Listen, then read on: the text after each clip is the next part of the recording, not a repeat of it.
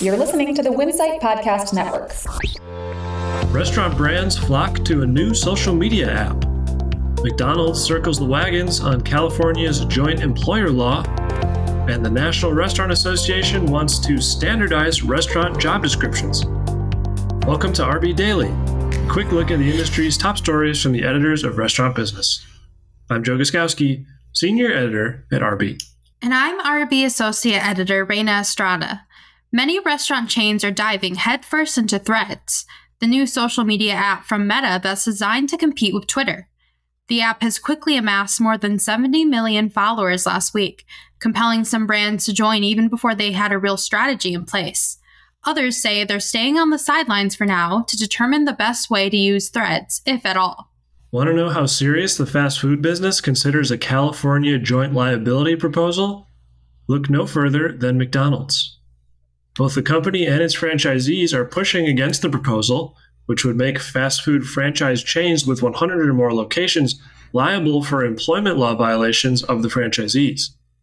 The sensitivity of the topic was highlighted this week when a union backed group intimated that Robert Zarco, an attorney who represents an independent group of McDonald's franchisees, backs joint liability.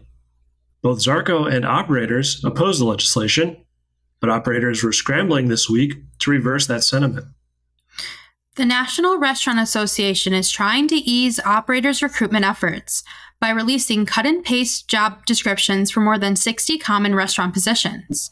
The roster is intended to save operators time and sweeten their recruitment pitches by providing a ready made rundown of responsibilities for a vacant position.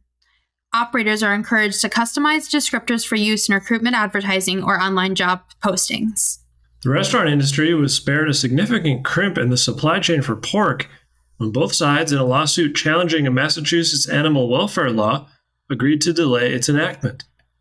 The measure would prohibit the cultivation, sale, and distribution within Massachusetts of pork from pigs that were not born to sows housed in enlarged gestation crates. But because the law prohibits non compliant pork from even being transported through the state, the law was expected to impact operators beyond Massachusetts' borders. Enforcement was delayed until August 23rd. From caramelized spam to donuts filled with corn cream, global chains are launching some surprising food and drink items that may even inspire U.S. menu developers. Technomic's latest global menu innovation report tracks LTOs and new items trending in 25 countries around the world. Chains including Outback in Brazil, McDonald's in Malaysia, and Baskin Robbins in India showcase what's happening on their menus this summer. This week's executive changes include moves at Papa John's, Golden Corral, and Smalls Sliders.